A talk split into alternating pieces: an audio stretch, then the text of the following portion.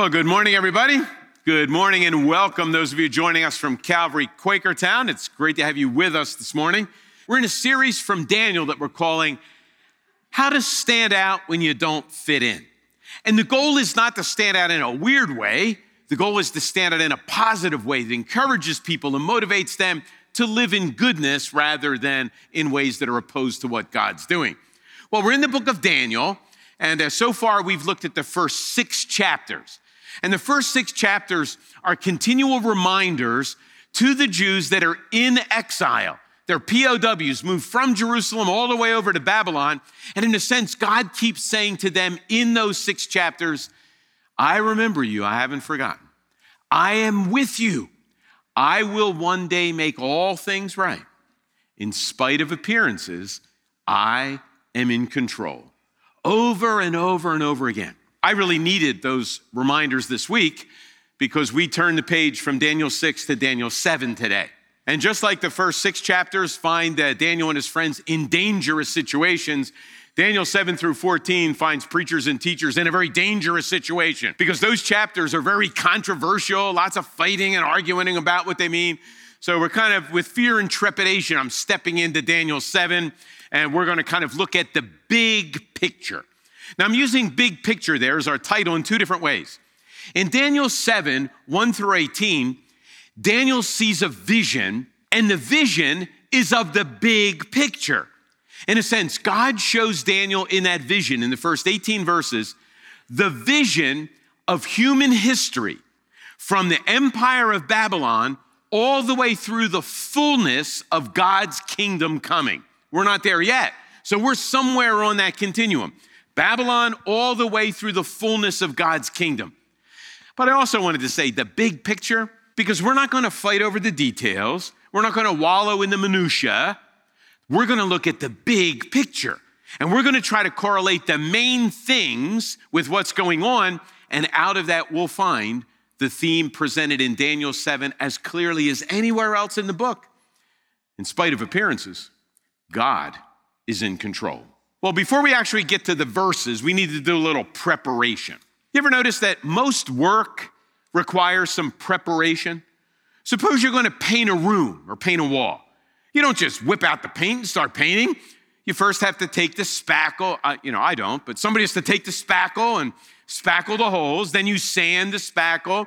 Then after that, you prime the wall. And eventually, one day, you get around to actually painting the wall the color you want it to be. Lots of preparation. If you're going to go for a run or you're going to work out, you don't just start running or working out. You have to stretch and prepare for what you're going to do. We kind of lost our lawn over the summer, not quite sure where it went, but our uh, mowers were mowing dirt for the last few weeks of, of the summer. And so we had to seed the lawn. Now, if it was up to me, you go out and throw some seed around. Oh, no, no, no. You have to prepare the lawn for the seed. And so you punch holes in the lawn, then you have to rip up all the thatch or whatever it's called and get rid of that. Then, after all of that, eventually, after it's fertilized and prepared, then you put the seed down. It comes at the end of a really long process. I went to a meat fest yesterday meat and dessert. That was my kind of barbecue, right? Meat and dessert. But one of the things I, w- I was reminded of lots of preparation goes into a meat fest. You have to, you know, season the meat and marinate the meat, and you've got to smoke the meat and prepare it before you eat it. Lots of preparation before the main event. So we need a little preparation before we come to Daniel chapter 7. Well, here's one bit of preparation. Many commentators will tell you that Daniel 7 is actually pivotal to the book. Even though it's a little confusing, even though there's lots of arguments and conflict, it's pivotal to the book everything in Daniel 1 through 6 flows to Daniel 7, and everything in the second half of 7 through 14 flows from Daniel 7. The first six incidents, those six accounts of Daniel and his friends, it's God whispering to them, in spite of appearances, I'm in control. Daniel 7, God shouting to them, in spite of appearances, I'm in control. And all of the vision, there are four visions, the second half of the book, the second three visions are all just pieces of the big vision in Daniel 7 1 through 18. So if you kind of get the big vision, you understand how the little pieces fit. Daniel 7 is pivotal and important to the whole book. But then I have to teach a vocabulary word as a part of preparation. You don't really need to know a word, I just like saying it.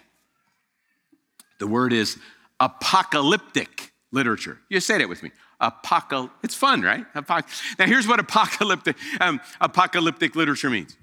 Apocalyptic literature is literature in pictures. Rather than reading, it's almost like you're reading a movie. There's scenes that are going on all the time, lots of images, lots of symbols in apocalyptic literature. This stands for that, that stands for that. We're not going to fight about all the details. We're going to look for some of the main correlations. If we can make the main correlations, that's what's most important, and we'll leave the fighting over the minutiae to some other people. Apocalyptic literature, literature in pictures, because often a picture is worth a thousand words. If you're a reader of the Bible and you've ever read the last book of the Bible, the book of Revelation, you've already read apocalyptic literature. It's that weird kind of literature, right? We got animals and beasts and things don't make sense. Lots of mixed metaphors. Remember when you were in high school and you were writing little uh, essays and stuff? Don't mix your metaphors. Well, your teacher never read apocalyptic literature because the metaphors are always mixed. The lion is the lamb. The multitude is the 144,000, right? There are lots of double metaphors, mixed metaphors for what's going on. So that's apocalyptic literature. That's what's going on. But you also have to understand that um, Daniel 7, the vision, Daniel is no longer the commentator, Daniel is the recipient of the vision.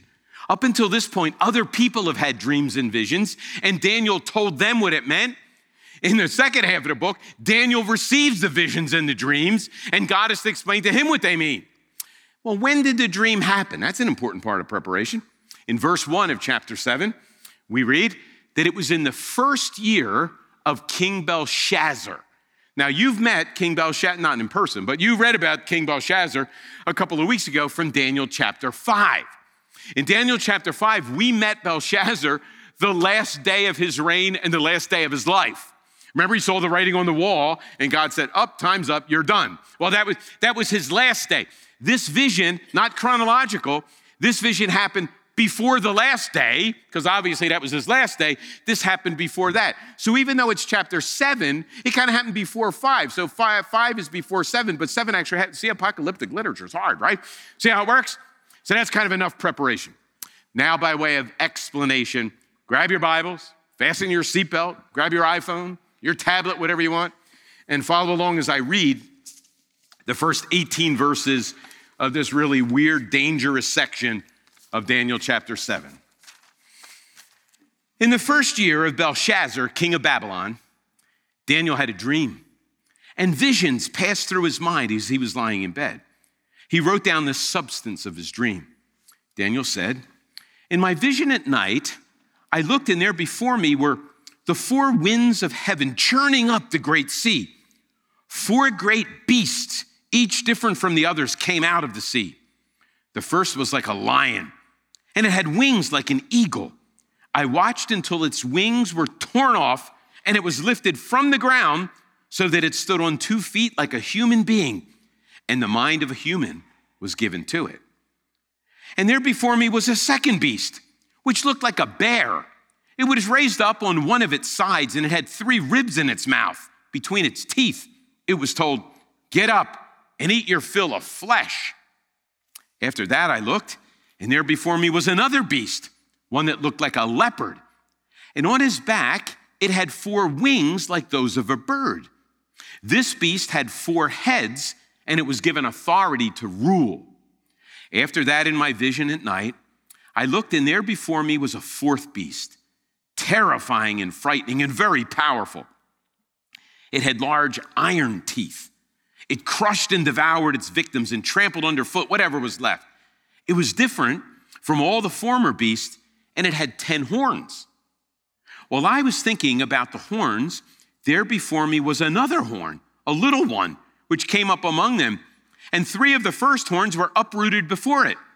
This horn had eyes like the eyes of a human being and a mouth that spoke boastfully. As I looked, thrones were set in place, and the Ancient of Days took his seat. His clothing was as, was, was as white as snow. The hair on his head was white like wool. His throne was flaming with fire, and its wheels were all ablaze. A river of fire was flowing, coming out from before him. Thousands upon thousands attended him. 10,000 times 10,000 stood before him. The court was seated, and the books were opened. Then I continued to watch because of the boastful words the horn was speaking. I kept looking until the beast was slain and its body destroyed and thrown into the blazing fire. The other beast had been stripped of their authority, but were allowed to live for a period of time. In my vision at night, I looked, and there before me was one like a son of man, coming with the clouds of heaven. He approached the Ancient of Days and was led into his presence. He was given authority, glory, and sovereign power. All nations and peoples of every language worshiped him. His dominion is an everlasting dominion that will not pass away, and his kingdom is one that will never be destroyed. Told you it was weird, right? Better than sci fi movies. That's what we got. Well, what's going on? You got to remember, apocalyptic literature, these strange prophecies in the Bibles, in the Bible, that it's not given to satisfy our curiosity. It's not given for people in the 21st century to make maps about how things are going to happen in the future. These visions are given to people in the prophet's day and in our day to say, hey, in spite of appearances, God is in control. And we may not be able to line up all the details, keep the main things the main things, and God will sort out the details as we go. Well, by way of explanation, let's kind of work our way through and I'll give you some uh, guidance along the way. First of all, did you notice that the four beasts come out of the sea? The sea that's churning and chaotic. Okay, you got to remember, in the Bible, a churning, chaotic sea always stands for the universe, humanity, in rebellion against God. The Jews were never seafaring people. They weren't the Phoenicians that go out to sail around. So the sea was dark. The sea is dangerous. The sea is in opposition to God. So these beasts come out of humanity in opposition to God. Did you also notice about the four beasts? They're kind of like mutant beasts, right? Um, not, not like the turtles, but I mean, these are real mutant guys, right? The first is a lion, but it's a lion with eagle's wings. It's kind of like mix and match, right? The second is a bear, but it's a lopsided bear, kind of up on one side. Then we get a leopard, but a leopard has wings, again, kind of a mutant deal. And then we get some strange Frankenstein thing at the end with iron teeth and, you know, kind of a transformer kind of beast that comes out. This thing's not even, you know, alive like the other beast. This is something mechanical and ter- terrifying. So what's going on? Well, it seems like, and the, the explanation's given to Daniel, Daniel the beast that rise out of the chaos of humanity and opposition to God represent four kingdoms, four empires that rise out of the sinful humanity that's self destructing and self destructive. And those kingdoms, here it is again kings come and kings go, kingdoms come and kingdoms go, empires come and empires go, corporations come and corporations go, countries come and countries go. Churches come and churches go. God is forever. And in the end, just as he opened the curtain of history, he will close it. Now, there are some hints along the way as to what these empire, empires mean. So, the first kingdom, if, if you're familiar with the Old Testament, you know that Babylon and Nebuchadnezzar are often pictured as a lion. So Nebuchadnezzar is the lion, and just like the lion is the king of the beast, so the eagle is the king of the sky. There's Babylon and Nebuchadnezzar. The kingdom of Babylon is the first beast. And if you want to tease out some of the details, remember with Nebuchadnezzar, he's full of himself, he's pompous and proud. What does God do? He transforms his mind into a mind of an animal and sends him lives like an animal for a while, but then God restores him. That's that little scenario, what's happening with the first beast. But that king and that kingdom comes and that kingdom goes, and another kingdom comes. A lopsided bear kingdoms come, kingdom comes. A lopsided bear, stronger on one side than the other side, kind of like a major league pitcher, right? One strong arm, one weak arm. Uh, he's a lopsided bear. The kingdom of Medo Persia, the Medes and the Persians, combined to defeat Babylon, but they were not two equal kingdoms. Persia is much stronger than Media, And so it's a lopsided bear. The one kingdom is what? They got one hulking arm, that's the Persian arm, and the other arm's kind of weak. They trail that arm along. The next kingdom that comes is another hybrid kingdom, another mutant kingdom, and that's the leopard kingdom with wings. Leopard's one of the fastest animals in the world. If you give the leopard wings, it's even faster. That kingdom represents the Greek kingdom, and Alexander the Great conquers the world with great speed. In fact, Alexander, think about this, conquered almost all there was from Africa to India, and he died when he was 32 years old. Quick. He then leaves his kingdom, not to his sons, he didn't have sons, he left the kingdom to his four generals. So we got four heads on the thing. But the kingdom of Greek, Greece doesn't go on forever. The kingdom of Greece is taken over by Rome. Rome is the ferocious monster that kind of destroys everything in its path and terrorizes everything. A kingdom that's brutalized beyond all brutalization. That's the Roman kingdom. But that's not the end of the story, is it? All of a sudden, the characters of the beast fade to the background and we move to a courtroom, a scene. And we move to the judge seated on the throne. He's called the Ancient of Days. That's kind of a really poetic way of saying he's lived a really, really long time, like forever. He has seen it all. It may come and it may go. He's never surprised. He has been here forever and will be here forever. He is the Ancient of Days, the Eternal One. He's also white. Remember those pictures from Revelation, right? When John sees the picture in Revelation 1, he sees Jesus as white, white hair, purity, holiness. This king is the one seated on the throne, Ancient of Days, is white, purity, holiness. It's a courtroom. What I really like about the scene no jury. Isn't that good? No lawyers arguing little details of the law. This judge doesn't need any of it. This judge knows everything because he knows all that can be known. There is no jury. There is no executive branch and legislative branch and judicial branch. He is the branch, and he sits on the throne. But then we meet another really weird person. He's introduced as someone like a son of man. Now, do you notice son of man not capitalized here? If you're familiar with the Bible, when I say son of man, you immediately think of Jesus. But the words son of man just means human being. If you're a son of man, you're a human being. But this person is like a son of man. He's not really a son of man, he's kind of like the son of man, but he comes riding on the clouds. That's always a picture in the Bible, a symbol for God. God in the vision, right in the cloud that brings shade to them when it's hot out. The cloud of fire, the Shekinah glory. Jesus ascends into the clouds, will come again with the clouds. It's a picture of God. And so, this last character that we're introduced to is human and God. Huh, does that sound familiar? You know, Son of Man was Jesus' favorite title for himself. Isn't that interesting? You know, the writers of the Gospels and they like to say, oh, Jesus is the Son of God, and he truly is. Jesus is the Messiah, and he is. But Jesus preferred the title in which he identifies with us. My mission is to become one of them. My mission is to take what they owe and pay it for them. My mission is to take their debt upon my shoulders and make them right with my Father. I am the Son of Man. The one who rides on the clouds becomes like a human being to pay what we owe. Now, in this court scene, the beasts come, they're all judged by the Ancient of Days. And the, one like the Son of Man riding on the clouds is given all authority all nations forever and ever. His kingdom has no end. Did you see that part? And so, just like the, the point was, kingdoms come and kingdoms go, corporations come and corporations go, countries come and countries go, kings come, kings go, CEOs come and CEOs go. Not this guy. This one, like the Son of Man riding on the clouds, he rules forever and ever and ever. That's the point of the vision.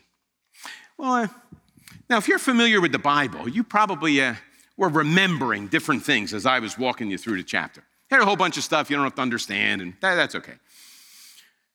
But did you make any connections? We're going to end by making three connections. And I'm going to, I'm only going to put numbers up here, so you're going to have to figure this out. Um, since the Eagles don't play till late tonight, you have all afternoon to kind of read these different sections that connect. So here we go. The first connection you need to know is seven and two. 7 and 2. Because Daniel chapter 7 is almost a repeat of Daniel chapter 2. Now, Carlos spoke on Daniel 2 a few weeks ago. And remember, in Daniel chapter 2, Nebuchadnezzar had to dream. And nobody knew what it meant, but Daniel shows up and tells Nebuchadnezzar what it means, and that we actually have a picture of what Nebuchadnezzar saw. Um, it was a picture of a statue. That's the real statue. Uh, no, it's an artist rendering of the statue. Now, remember from Daniel 2, the metals become less precious and much more vulnerable as you go down the statue. So, this statue had a golden head. That was the Babylonian kingdom. Silver arms and chest, that's the Medo Persian kingdom. Bronze belly and thighs, that's the Greek kingdom. Iron legs, clay feet, the Roman king. Same, th- same four nations again, right? Same four empires. But in Daniel 2, a little rock, not cut out with human hands, a little rock, it's a God rock, strikes the clay feet, and the whole sucker falls down and smashes. That's Daniel 2. Daniel 7, we don't have a statue. Daniel 7, we get those freaky beasts, right? We get these guys coming out of the chaotic sea. And the beasts are a lion with eagle's wings, a bear that's lopsided, a leopard that's really, really fast, and a crazy wild monster that's brutal. And this time there are no stones that get thrown at the beast. Now the one, like the Son of Man, comes riding on the clouds, and all the beasts are done away with forever. Same basic history looked at from two different perspectives. Now, uh, here's kind of what I think. When you read Daniel chapter 2, did you notice they're all precious metals for the most part, particularly the head and the, and the arms? Like, I don't know about you. If I went home today and found a giant golden head in my yard, I'd be really excited. I'd be going to a jeweler tomorrow morning, first thing. Or I'd be cashing it or selling it online or something because gold's valuable. Even if you gave me a whole bunch of silver, I'd be pretty happy with that. I could sell that and make some money. Bronze, a little ah, clay, you can have that for yourself. But as you go down the statue, it's precious, it's majestic, it's beautiful. And that's kind of what Nebuchadnezzar sees. He sees a statue and, you know, it's kind of cool looking, right? Yeah, that's right. Gold, silver, bronze, really cool stuff. I think that Daniel 2 is looking at those four periods of human history from man's perspective. And human beings look at history and say, look what we've done. Wow. Man, a head of gold, that's really cool, right? Silver arms and chest. Wow. Human beings can do really neat stuff. But Daniel 7 looks at the same periods from God's perspective. What does God see? Chaos, rebellion, self centeredness, and destruction. We often look at the things that human beings make, and companies make, and countries make, and empires do, and we're kind of impressed by all that, just like the statue. God looks at it and says, destruction, selfishness, nothing comes of this any good at all. Different perspectives. Interesting. How do you often look at it? What captures your attention? Things that we make, things that you can accumulate that other people have done, or the things that only God can do? What captures your attention and your allegiance? Do you look at history and things in the world according to chapter 2, man's perspective, or according to chapter 7, God's perspective? Notice in both chapters, God closes history but boy, the allure is surely different from two to seven, isn't it? We need to start looking at the way life goes from God's perspective more than our own. So that's two and seven. See how that works? Same history, two different perspectives.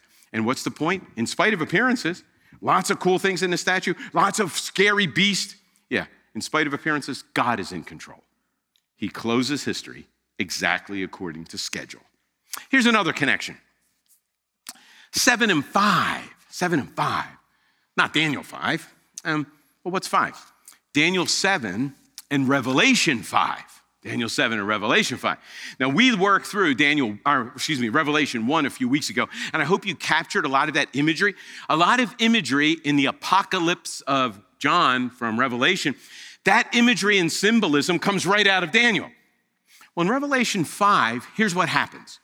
In Revelation 5, uh, chapter 4, we enter heaven, and the similarities are uncanny. In, a, uh, in Daniel chapter 7, Daniel's called up to the courtroom. In Revelation 4, John is called into the courtroom. Neither of them know what's going on. They say, What is all this? Someone has to come and explain it to them. In Daniel 7, the one sitting on the throne, the Ancient of Days, gives authority to the one riding on the clouds who is like a son of man. In Revelation 5, the drama takes place, but this time it's not running one on the clouds. Now it's the lion who is the Lamb of God that gets the authority. So uh, I'm not going to read it all, but let, let me read you this part to show you.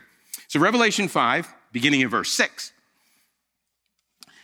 Then I saw a lamb, the lion, a lamb, looking as if it had been slain, a lamb that had already been sacrificed. This is a dead lamb, but it's alive. I saw a lamb looking as if it had been slain, standing at the center of the throne, encircled by the four living creatures and the elders. The lamb had seven horns. Horns are power, seven perfection, perfect power. Seven eyes. Eyes are knowledge, perfect knowledge, which are the seven spirits of God sent into all the earth. He went and took the scroll from the right hand of the one who sat on the throne. Now, if you remember anything about Revelation, the scroll that no one can open until the Lamb shows up is the unrolling of God's victory. In fact, beginning in Revelation 5 through the end of the book, it's nothing more than the unrolling of the scroll. But nobody has authority to unroll the scroll, God's victory and the vindication of his people. Oh, but the Lamb does.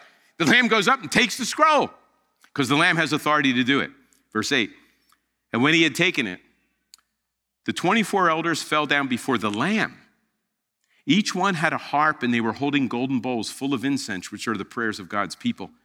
And they sang a new song. Now, listen to the song. All the angel, angelic beings in, beings in heaven sing.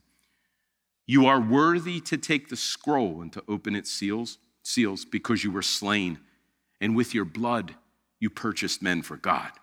Persons from every tribe and language and people and nation, you made them to be a kingdom of priests to serve our God, and they will reign on the earth. So it seems to me that what John sees in more detail is what Daniel sees in chapter 7. Daniel sees the one like the Son of Man riding on the clouds, receiving authority. John sees the lion lamb receiving authority, but he knows what it cost to get him. It was his sacrifice on behalf of others that earns him that authority. I think Revelation 5 is the heavenly perspective of the ascension. You know, we make, a, we make a really big deal out of the crucifixion, and that's good, right? Jesus paying the debt for our sin.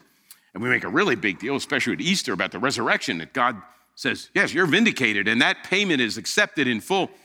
But what happens at the ascension? At the ascension, Jesus rises, walks into the courtroom. Jesus receives all authority, and he begins to unroll the victory of God. So, Revelation 5 is the ascension where Jesus rises into the clouds, Acts chapter 1. And here's the other side of it Jesus getting all authority in Revelation 5. Well, one more connection I want you to make 7 and 28 is not Revelation 28 because there is none. 7 in Matthew 28. 7 in Matthew 28. And here's why. So far, you're probably sitting there thinking, some of this is pretty cool. We're not sure we believe you, Charles, but, but some of it's cool, right? And so we really believe that kings come and kings go, and kingdoms come and kingdoms go, and corporations come and corporations go, and companies come and kingdoms go, and right, companies, all that stuff. Countries come and countries go. We got it. But God controls it all and God ends it all. He closes the curtain of His, we got it. And so there's great hope. Side with God. Think about God. We got it. But what do you do in the meantime? What should we spend our time doing? We just sit and think, oh, it's coming, it's coming. Like just sit and wait patiently? No, no, no. Jesus tells us what to do while we're waiting. And I know in Matthew 28, Jesus was thinking of Daniel chapter 7 because he says exactly those words. Here's what we sometimes call the Great Commission. Then Jesus came to his disciples and says, Now look at the language, exactly Daniel 7. All authority on heaven and on earth has been given to me. Daniel 7. Huh. Therefore, go and make disciples of all nations, baptizing them in the name of the Father and the Son and the Holy Spirit, and teaching them to obey everything I have commanded you. And surely I am with you to the end of the age. It's not sit and wait passively, patiently. We're to be doing something. what are we to be doing? Making disciples. Howard Hendricks was uh, fond of saying, If we fail to make disciples, we fail. That's the assignment. Now, notice in making disciples, there's the whole evangelistic thing, kind of the baptism piece. Love people and serve people, share your story with people, and the baptizing piece, right? We have a baptism coming up, register before tomorrow. That's part of the picture here, but also teaching them to obey. That's the whole formation piece. Baptism, right? That beginning step and all the other steps of spiritual formation. That that's what we're to be doing. Making sure we're in process and making sure we're leading people in the process as we follow people in the process. 728, they go together. So, what does all that mean? Well, I sure hope it means for you this morning that uh, you live in hope. In spite of appearances, God's in control. Those beasts are really scary looking. And I'm not sure what fear reigns or has sway in your life today. But I do know this in the presence of the Ancient of Days, the beasts cower in his presence and are gone in an instant. The story isn't over yet, it's still unrolling. Look at things from God's perspective. Continue what Jesus started. Make disciples. That's the assignment. So I'm not sure what that means for you. Does that mean you, you need to get on track? And you need to make sure, hey, if baptism is the next step for you, you need to do that just like it says in Matthew 28, right? 7 and 28 go together. If that's the next step for you, take the step. If it's learning to obey and live in step with the kingdom rather than the, rather than the majestic, alluring kingdom from a human perspective, living it according to God's perspective, live it like that. Continue what Jesus started. Where are you making your investments of time and energy? I wrestled with that, that question a lot this week. And the truth be told, every week, every day, I spend a whole lot more time and energy building things that I'll leave here, oh, they'll leave me, rather than spending time and energy building what lasts forever and ever. What do you say we wise up, huh? God says, I'm telling you what's going to happen, not so you can draw maps and impress your friends. I tell you this so you'll live right today. And how do we live? You love, you serve, you share your story, you live in sync with what God wants, and you help other people do the same thing. Father, we give you thanks for these uh, strange parts of Scripture. And this morning, we're particularly uh, thankful for Daniel chapter 7. With all the weirdness that's there, with the crazy beast and the ancient of days with that white hair, and one like a son of man who comes riding in on clouds. And yet, Lord, people that were oppressed needed to hear things in ways that they would understand, but other people wouldn't. So, Lord, if people are here and need hope this morning, would you use these passages and give us hope? But not just hope so we sit passively by with confidence, but hope that we get out of our chairs and get involved working, doing the things you want us to do.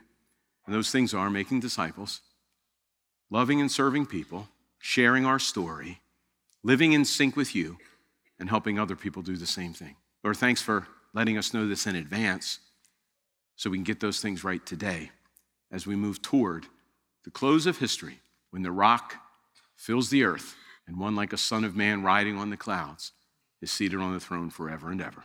We pray in his name. Amen.